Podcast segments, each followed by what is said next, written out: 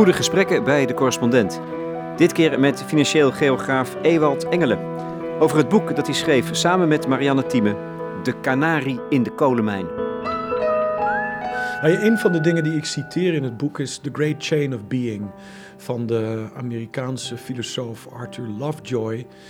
Uh, waarin dus inderdaad in de titel zit dat al vervat. Uh, de gedachte bestaat dat we en ik bedoel, hier kan je christendemocratische, socialistische, allerlei soortige invullingen van geven. Dat wij dus inderdaad deze wereld tijdelijk onder beheer hebben gekregen. En dan niet van God, maar van een vorige generatie. En dat we dus daar ook de morele plicht bij hebben om ervoor te zorgen dat deze planeet in zo goed mogelijke staat doorgegeven wordt aan de generaties die na ons komen. Omdat we allemaal onderdeel zijn van de Great Chain of Being. En die, die notie van de Great Chain of Being, dat jij daar een onderdeel van uitmaakt, dat levert dus een perspectief op leven en wereld op dat volstrekt haak staat op de immense kortzichtigheid van ons huidige kapitalistische stelsel. Return on equity op kwartaalbasis. Dat is de dominante leidmotief van dit economisch stelsel. We zitten op zijn bescheiden werkkamer aan de Universiteit van Amsterdam. Een nieuw huis. Door het raam zie ik een klein stukje blauwe lucht. Om ons heen gonst het van de jonge mensen die bezig zijn met het bouwen aan hun toekomst. Het boek dat de aanleiding vormt voor dit gesprek, De Canarie in de kolenmijn, reikte Engelen onlangs uit aan zijn eigen dochter. Zij studeert tegenwoordig aan dezelfde universiteit. Het ritueel van het eerste exemplaar vond plaats in de plenaire zaal van de Eerste Kamer. Een historische omgeving die indruk maakte. Aan de wand een metershoog portret van een van onze koningen. De hermelijnen mantel over een fauteuil gedrapeerd. Het boek is opgedragen aan mijn dochter, uh, Bobby en de Millennials. Uh, het heeft ook te maken met persoonlijke crises die ertoe geleid hebben dat uh, ik mijn leven er op een wat andere manier ben gaan inrichten. een van die elementen daarin is dat, en dat heb je me ook net zien eten, het is niet een veganistisch broodje geweest, maar een vegetarisch broodje, is dat ik het eten van vlees en dieren zoveel mogelijk aan het afzweren ben. En dat is heel erg geïnformeerd door, door mijn dochter die uh, op vrij jonge leeftijd uh, besloot om vegetariër te worden. Uh, geïnformeerd in hele belangrijke mate door ja, de wanstaltige bejegening van dieren in ons voedingsproces. En dat hebben we lang, lange tijd hebben wij dat thuis gewoon getolereerd. Dus we, we, we, we, we bakten dan ernaast ook nog een keer een, een vega-burger voor Bobby. Maar op een gegeven moment, uh, ook doordat zij met steeds, veel, steeds meer informatie kwam over wat ik dan maar in mijn terminologie de politieke economie van onze voedingsindustrie uh, noem, kwam, hebben ook wij op een gegeven moment besloten om te stoppen met dat vlees eten. En um, dat is dus iets wat ook geleid heeft tot mijn uh, veel bredere omarming van het gedachtegoed waar de Partij voor de Dieren voor staat. Waarom spreek je van crisis? want als je dochter daar al. Heb je dat een tijd lang als een soort bevlieging van een ja, ja, ja, ja, ja. Nee, dat zie je vaker om je heen. Hè? Van die jonge meisjes die elkaar daar dan ook in beïnvloeden. als ze van paars houden van paarden. Dan... Ja, zo is dat. Nee, dat hoorde daar ook bij, want ze was dus ook een paardenmeisje. Ja, en, daar, uh, en dat wordt dus ook gedeeld. Hè? Ze zitten vrij vroeg al op sociale media. En op sociale media kan je veel informatie vinden over met name dit type onderwerpen.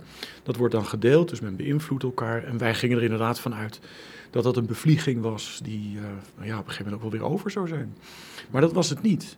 En iedere uh, spreekbeurt en ieder werkstuk wat zij moest maken, had op de een of andere manier wel te maken met die politieke economie van ons voedingscomplex. En uh, dat is informatie die ik op de een of andere manier parkeerde, want ik was bezig met die eurocrisis en met de financiële crisis en buffers voor banken. En daar paste dit niet helemaal in. Totdat ik er op een bepaald moment achter kwam dat wat er in, die, in dat voedingscomplex gebeurde, eigenlijk één op één leek op wat er in de financiële sector misgegaan was. Um, en dat moment, dat, dat had alles te maken met het paardenvleesschandaal. Um, volgens mij midden 2013 uh, eh, werd er allerlei paardenvlees uh, geconstateerd in uh, producten die verkocht waren als rundvlees, zelfs halal. Dus het was verspreid in het hele productieproces, waren dus elementen paardenvlees terechtgekomen. Financial Times berichtte daarover. En die wist toen ook te melden dat een van de sleutelfiguren in, dat, uh, in, dat, in die gebeurtenis was een, Nederlands ingezetene die uh, zichzelf juridisch gevestigd had op het offshore center Cyprus. Uh, en die niets anders dan een handelaar was. En die al eerder uh, in het nieuws gekomen was omdat hij paardenvlees verkocht had als lamsvlees. Op het moment dat je dat soort dingen hoort, dan ga je je dus vragen stellen over hoe dat vlees er dan uit moet zien. Want paardenvlees verschilt nogal van lamsvlees. En naarmate je dieper duikt in die keten, dan kom je daar dus achter dat het om vleesschilvers gaat, die verpakt zijn, voorzien zijn van barcodes en die op die, manier getraceerd kunnen worden. Ja, dan heb je dus het beeld niet meer van een dier in een wei wat naar een slachter gebracht wordt, daar gedood wordt en vervolgens in stukken gesneden die uiteindelijk bij de slager of de supermarkt terechtkomen. Nee, dan heb je het beeld van een hele ingewikkelde industriële productieketen die uh, zich gevestigd heeft op plaatsen waar de arbeidskosten het laagst zijn, waar het toezicht op hygiëne en dierenwelzijn het laagst is, waar de fiscale tarieven het vriendelijkst zijn. Uh, en waarvan het transport bijna gratis is, omdat dat dus plaatsvindt in containers, treinen uh, en al schepen. Um, en dat is een beeld wat heel erg lijkt op de financiële sector, waar uh, hypotheken, waarvan wij denken dat die dus op de balans van banken blijven staan, want die heb je gesloten met die meneer, die bankier daar, met een man met een, met een naam. Uh, en je beseft niet dat dat vervolgens terechtkomt bij de securitisatieafdeling op het hoofdkantoor van de bank, waar het uh, verpakt met grote hoeveelheden andere hypotheken uh, en voorzien van een credit default swap en een, een derivaat, vervolgens wordt doorverkocht aan um, institutionele beleggers die op allerlei andere plekken gevestigd zijn. Ja, je had een soort openbaring hè, op dat moment. Ja, de gelijkenis. Maar je dochter wist het al. Dat, en daarom vond ik dat moment in de Eerste Kamer zo mooi. Um, alsof je zei tegen haar van je hebt gelijk gehad. Ja. En, ik heb het niet, en ik heb het niet gezien. Ik heb het niet gezien. Nee, dat is ook zo. Maar dat is toch veel betekenen? Eh, absoluut. Um, en dat betekent dus uh, waarschijnlijk dat uh, jongere generaties, die ook op een andere manier politiek bedrijven, op een andere manier politiek beleven, um, kennelijk met andere ogen naar mijn wereld, onze wereld kijken dan ik zelf dat, uh, dat doe. Eén ding is duidelijk, dat um, de aanwezigheid van zo'n jonge vrouw uh, in je eigen huishouden heeft in ieder geval er bij mij toe geleid dat ik de wereld uh, door de ogen van die generatie en ja. die vrouw ben gaan kijken.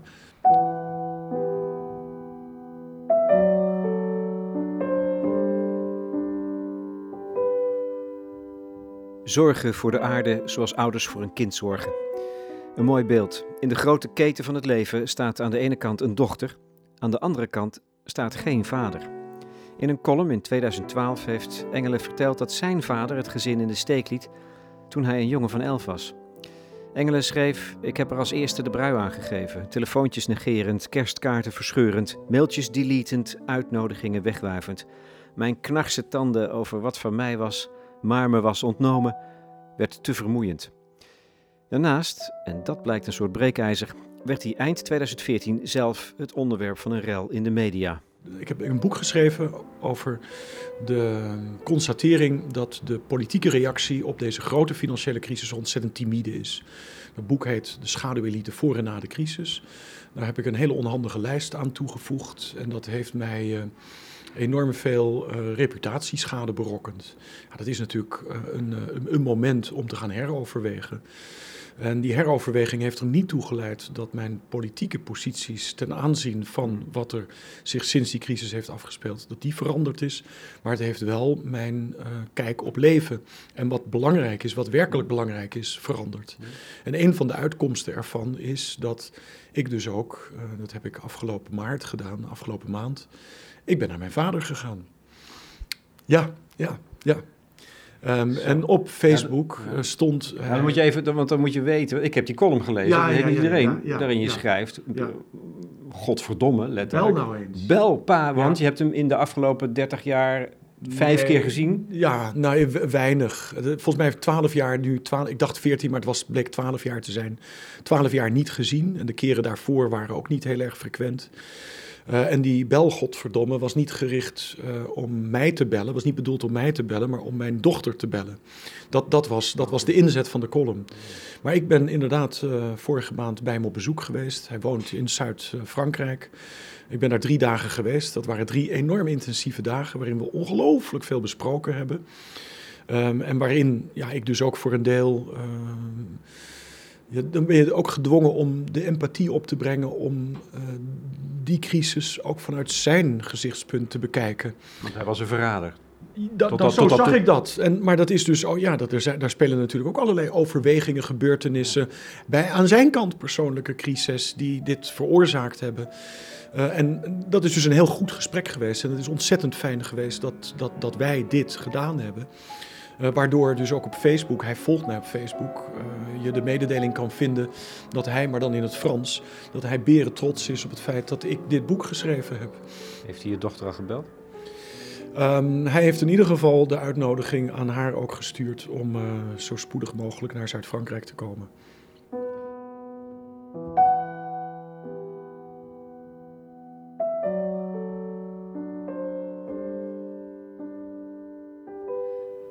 Drie dingen wil ik aan de orde stellen.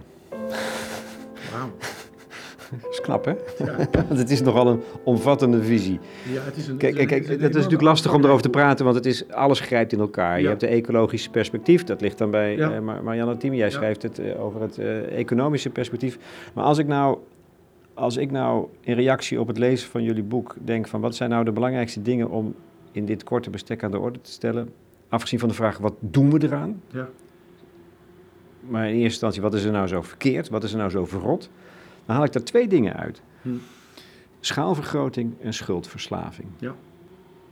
Vind jij dat je zo langzamerhand, als het gaat over schaalvergroting, dat je moet spreken van een feodaal stelsel in economisch perspectief? Um, die term is niet helemaal misplaatst. Kijk, die schaalvergroting die heeft, om het heel simpel te houden, ertoe geleid dat de bewegingsvrijheid van de factor kapitaal enorm vergroot is. Um, terwijl de bewegingsvrijheid van de factor arbeid, ook al bestaat die wettelijk wel, in ieder geval binnen de interne markt van de Europese Unie, feitelijk niet bestaat. Um, het aantal mensen wat binnen de Europese Unie op uh, jaarbasis migreert naar een andere lidstaat is in de orde van 2 procent. Dus feitelijk zijn mensen honk, honkvast. En dat is vanuit een sociologisch perspectief ook meteen te begrijpen. Ik bedoel, je hebt je gezin, je hebt je familie, je bent gewend aan de omgeving waarin je woont, je hebt je baan, je hebt je huis, je hebt je vaste uitlaatrondje voor de hond, uh, de, de, de parcours waar je gaat hollen, de fietsen, je kennissen.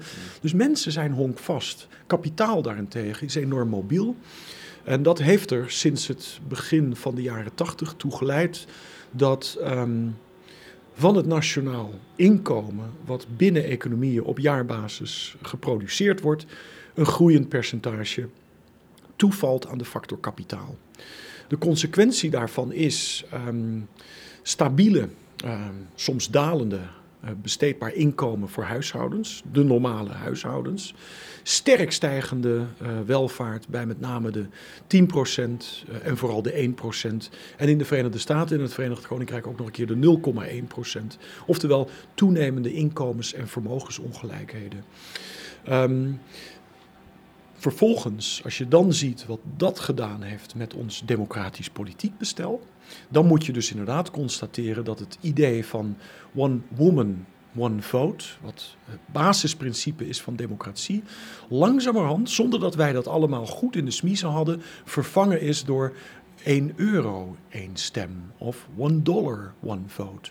Dus de rijken, de machtigen, de mobielen, de grote, de corrupte, de schaamteloze, die hebben veel meer mogelijkheden om uh, het landschap in te richten, zodat zij in staat zijn om hun voorsprong te reproduceren en zelfs verder te vergroten, dan de gewone man dat heeft.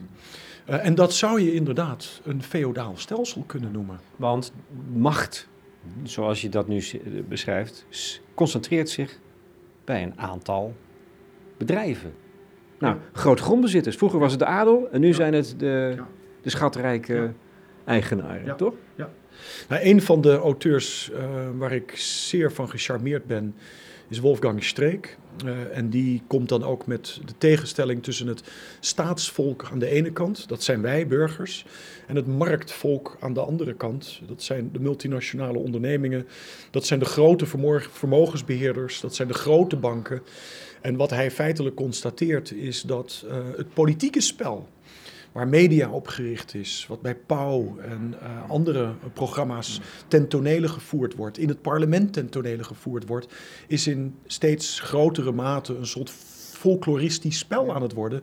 Want de feitelijke besluiten, de feitelijke beïnvloeding, de feitelijke macht ligt bij het marktvolk. Die hebben het voor het zeggen. Um, en als je dat dus constateert, dan uh, doemt daar dus eigenlijk uit voort dat we zowel dat uh, dysfunctionele politieke systeem moeten aanpakken, als paal en perk stellen aan verdere schaalvergroting. En, volgende stap, het terugdraaien van een deel tenminste van de schaalvergrotingen die zich de afgelopen 30 jaar hebben voorgedaan. Daar ben je ook tegen dat uh, vrijhandelsverdrag bijvoorbeeld, want dat vergroot de macht van, de, van die ja. grootbedrijven. Ja met alle immorele consequenties van dien. Want zoals je dat bij die vleesindustrie, die paardenindustrie ja. hebt uitgelegd, waarom willen ze die schaalvergroting? Omdat ze de plekjes op de wereld ontduiken ontduiken, toezicht ontduiken, belastingplichten ontduiken, uh, goede arbeidsomstandigheden plichten ontduiken, uh, goede salariscondities, verplichtingen ontduiken. En waarom werkt dan bijvoorbeeld de Nederlandse regering daar mee? Op de Zuidas, niet zo ver hier vandaan, zitten, zitten een paar van die grootbedrijven, die hoeven geen belasting te betalen.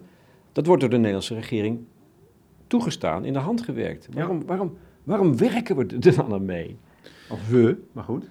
Nou ja, de we is in dit geval wel heel belangrijk, omdat uh, we hebben dus de neiging om datgene wat goed is voor de BV Nederland, dat is een heel dominant discours op dit moment. Wat goed is voor de BV Nederland wordt gelijkgesteld aan wat goed is voor alle inwoners van Nederland. En dat is een uh, politiek zeer effectieve uh, retorica. Um, waarbij de tegenwicht eigenlijk steeds zou moeten zijn: wie is de wij waar we het hier over hebben? Kijk, een van de constateringen is dat Nederland al heel lang een zeer dominant belastingdoorvoerhaven is. Uh, degenen die daar baat bij hebben, dat zijn pakweg een 1000, 1500 mannen overwegend die werkzaam zijn bij trustondernemingen. Uh, de grote vier accountantskantoren die 30 tot 40 procent van hun omzet halen uit het geven van belastingadviezen en um, de advocatenkantoren. En dat is dus een van de observaties die je kunt doen vanuit het buitenland. Is de druk op Nederland om hier iets te doen enorm aan het toenemen. Uh, en een van de dingen die dat tot resultaat heeft, is dat wij, burgers, als we daar tenminste oog voor hebben, ook beter in de smiezen krijgen hoe hecht de relaties zijn tussen de mannen die ik net genoemd heb en bijvoorbeeld het ministerie van Financiën, maar ook de politieke top. Uh, politici, oud-politici, die vervolgens de stap zetten om partner te worden bij Ernst Young, KPMG, PricewaterhouseCooper. Dus die relaties tussen dat deel van het Nederlandse bedrijfsleven, wat die belastingontwijking faciliteert, politieke top, ministeriële top, een hoge ambtenaar, ministerie van Financiën, die verantwoordelijk was voor de zogenaamde belastingafspraken met multinationals, tax rulings, die dan de nadagen van zijn carrière gaat slijten als partner bij KPMG of PricewaterhouseCooper of een van die andere grote vier. Dit, zijn, dit zijn revolving doors, dit zijn praktijken die we kennen uit de Verenigde Staten. Oh, ja. ik, dacht, ik, dacht, aan Oekraïne. We hebben het nou over oligarchen. Zeggen, nee, absoluut, maar, oligarchen en van dat, Daar moet het... Ja, maar in feite is, hebben wij hetzelfde. Ja, het, maar het is allemaal volkomen legaal. En dat vind ik het mooie van de term corruptie. Corruptie is zowel een juridische term als een morele term, waarin de Latijnse stam betekent feitelijk dat iets wat zijn iets langzamerhand zijn functie aan het verliezen is. Het is aan het aftakelen. Net zoiets decadentie, dat dus ook neergang betekent dat. Corruptie in de zin van aftakelen, functieverlies, eh, moreel ankerverlies, dat is iets wat in Nederland heel duidelijk zichtbaar is.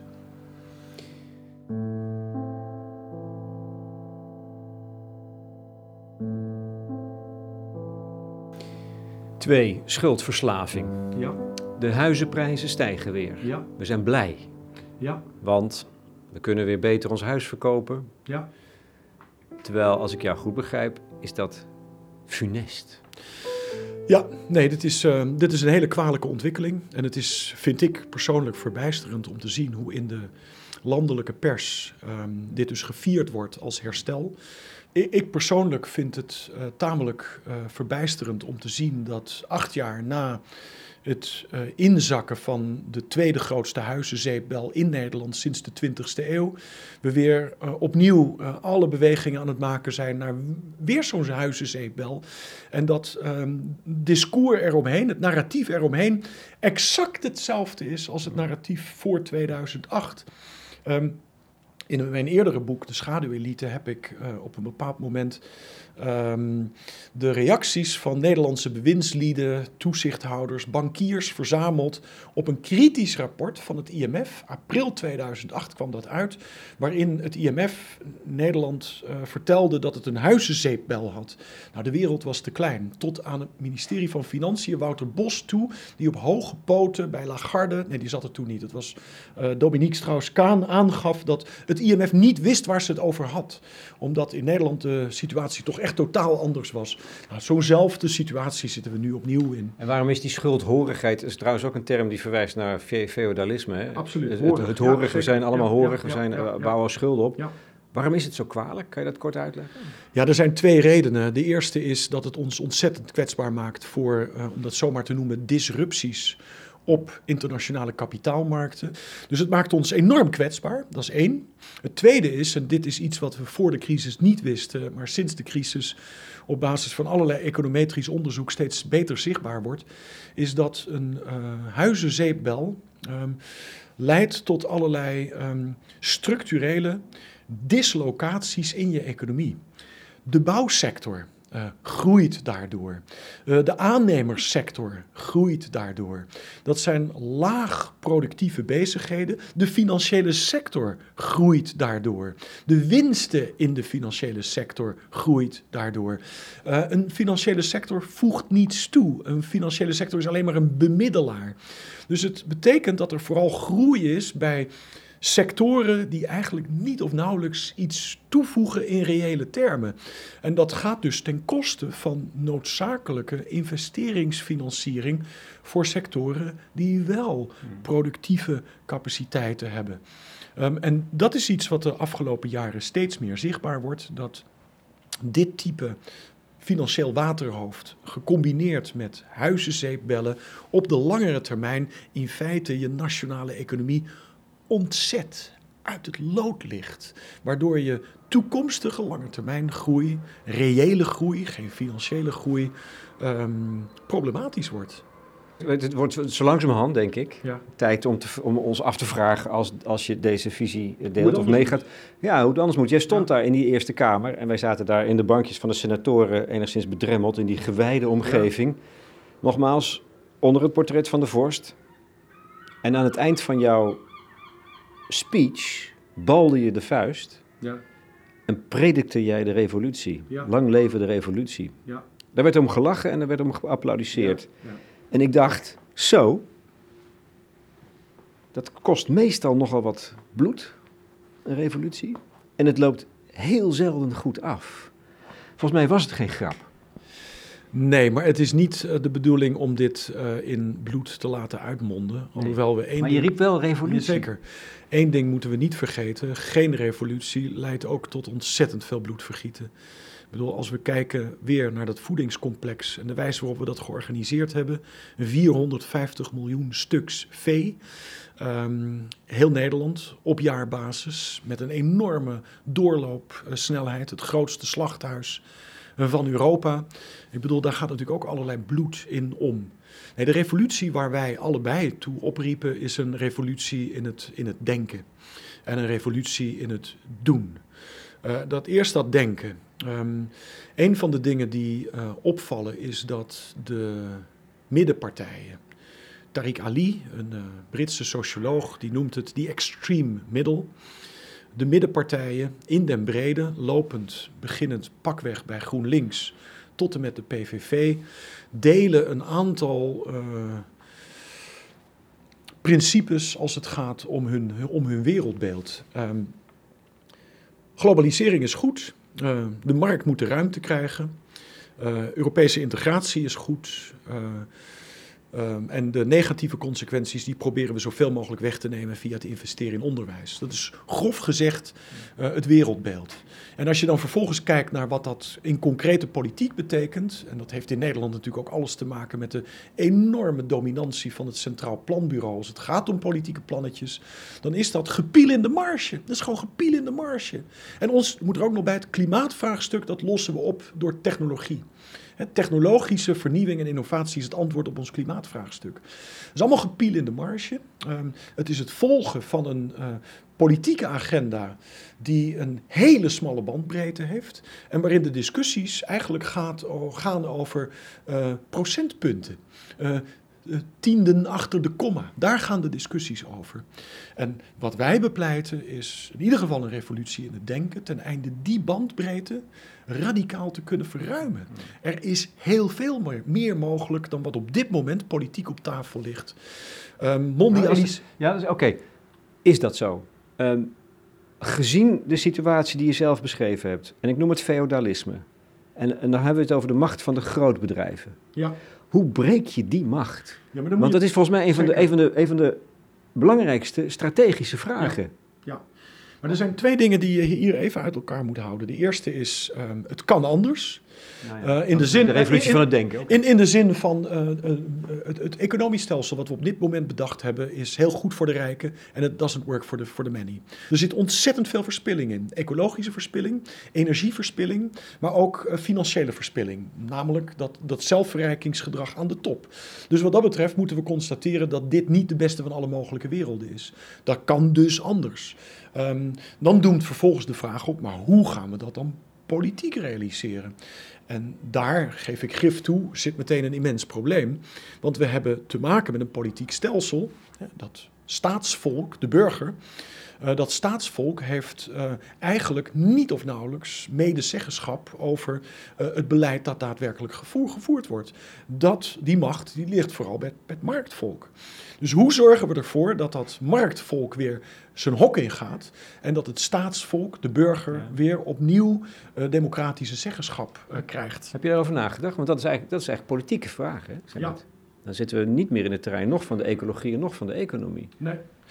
Nou, ik vind dat, um, dat doet zowel Marianne als ik. Marianne doet dat meer vanuit het perspectief letterlijk van de Partij voor de Dieren. Zij komt natuurlijk um, uit uh, animal rights beweging, komt zij. Ze komt van een NGO. Dus ze heeft al vanuit dat perspectief een veel bredere blik op wat politiek is. Ja, is activisme. Ze noemen het vaak activistische politiek. Een van de dingen die wij, die wij allebei doen, volgens mij, en ik doe dat uh, met een beroep op politieke the theorie. Uh, we hebben de neiging om politiek te laten samenvallen met de instellingen van politiek met een hoofdletter P. Parlement, kabinet, de square mile in Den Haag, dat is politiek. Politieke partijen. Terwijl in mijn perspectief is politiek iedere beslissing die consequenties heeft voor anderen. Kunnen positieve consequenties zijn of kunnen negatieve consequenties zijn. Dat betekent, als je dat perspectief van politiek hanteert, dat overal waar wij dat soort beslissingen nemen, wij een politiek verschil kunnen maken. Wij kunnen ervoor zorgen dat onze individuele consumptiebeslissingen niet meer ten nadele zijn van dieren en milieu. Wij kunnen er zelfs voor proberen te streven, ernaar proberen te streven om onze individuele consumptiebeslissingen goed te laten zijn voor dieren en milieu. Maar dat doen we dus ook in ons huishouden. Uh, we hebben, die verwijzing maken wij allebei, Robert Reich, um, onderminister voor Arbeid in het eerste kabinet Clinton, uh, arbeidseconoom, die onderscheidt uh, vier zielen die in ons aller borst huizen: werknemer, burger, consument en uh, aandeelhouder via onze pensioenfondsen. Vanuit al die vier zielen kunnen wij een politiek repertoire ontwerpen met behulp waarvan wij ervoor kunnen zorgen dat ook de organisaties waarin wij ons bevinden door ons gedwongen gaan worden om politieke beslissingen te nemen, die ze sowieso nemen, die ten voordele zijn van natuur, milieu en medemens. Ehm, en dat betekent dat dat parlement, die partij, dat is heel leuk en dat is heel belangrijk, want daar kan je dat geluid tegen horen brengen. Maar dat is lang niet het enige politieke traject wat je tot je beschikking hebt staan. Ook als consument, ook als werknemer. Stel jij vragen? Aan je werknemer over zijn inkoopbeleid? Stel ik vragen over, aan de UvA over het inkoopbeleid van de UvA? Kan ik natuurlijk doen. Ik zou natuurlijk via de Centrale Ondernemingsraad een motie kunnen laten aannemen die de UvA dwingt in het vervolg ecologische overwegingen uh, mee te nemen bij haar inkoopbeslissingen. Kan ik doen. Uh, aandeelhouder, ik zit bij het ABP, een van de grootste pensioenfondsen ter wereld. Is aandeelhouder van duizenden beursgenoteerde ondernemingen. Ik kan natuurlijk via dat kanaal proberen uh, dat in te zetten als uh, hefboom om al die plekken moeten we gebruiken.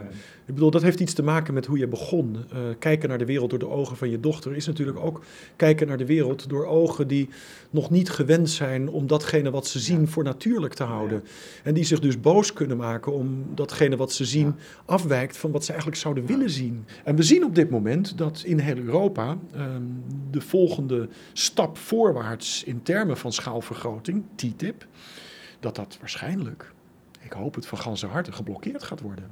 En dat komt simpelweg doordat burgers, jij, ik, wij met z'n allen, gezegd hebben van jongens, zijn jullie nou helemaal knettergek geworden? Dit gaan we dus niet doen.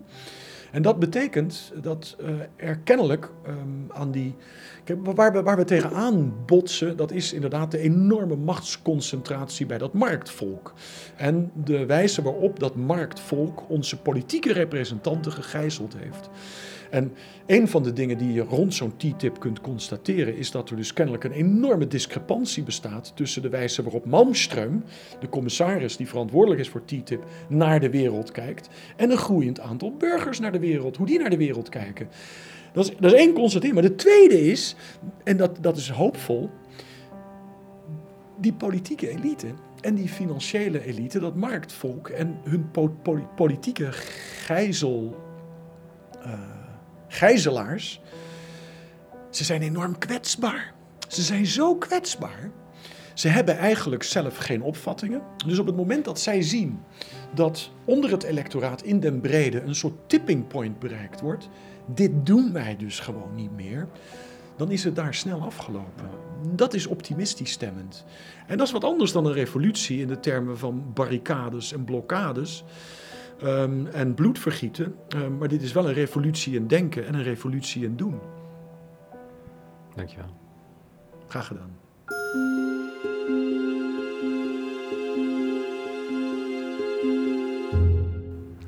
Ewald Engelen, in gesprek met Lex Bolmeijer over zijn, hun boek, De Canarie in de Kolenmijn, samen met Marianne Thieme geschreven, voor de correspondent.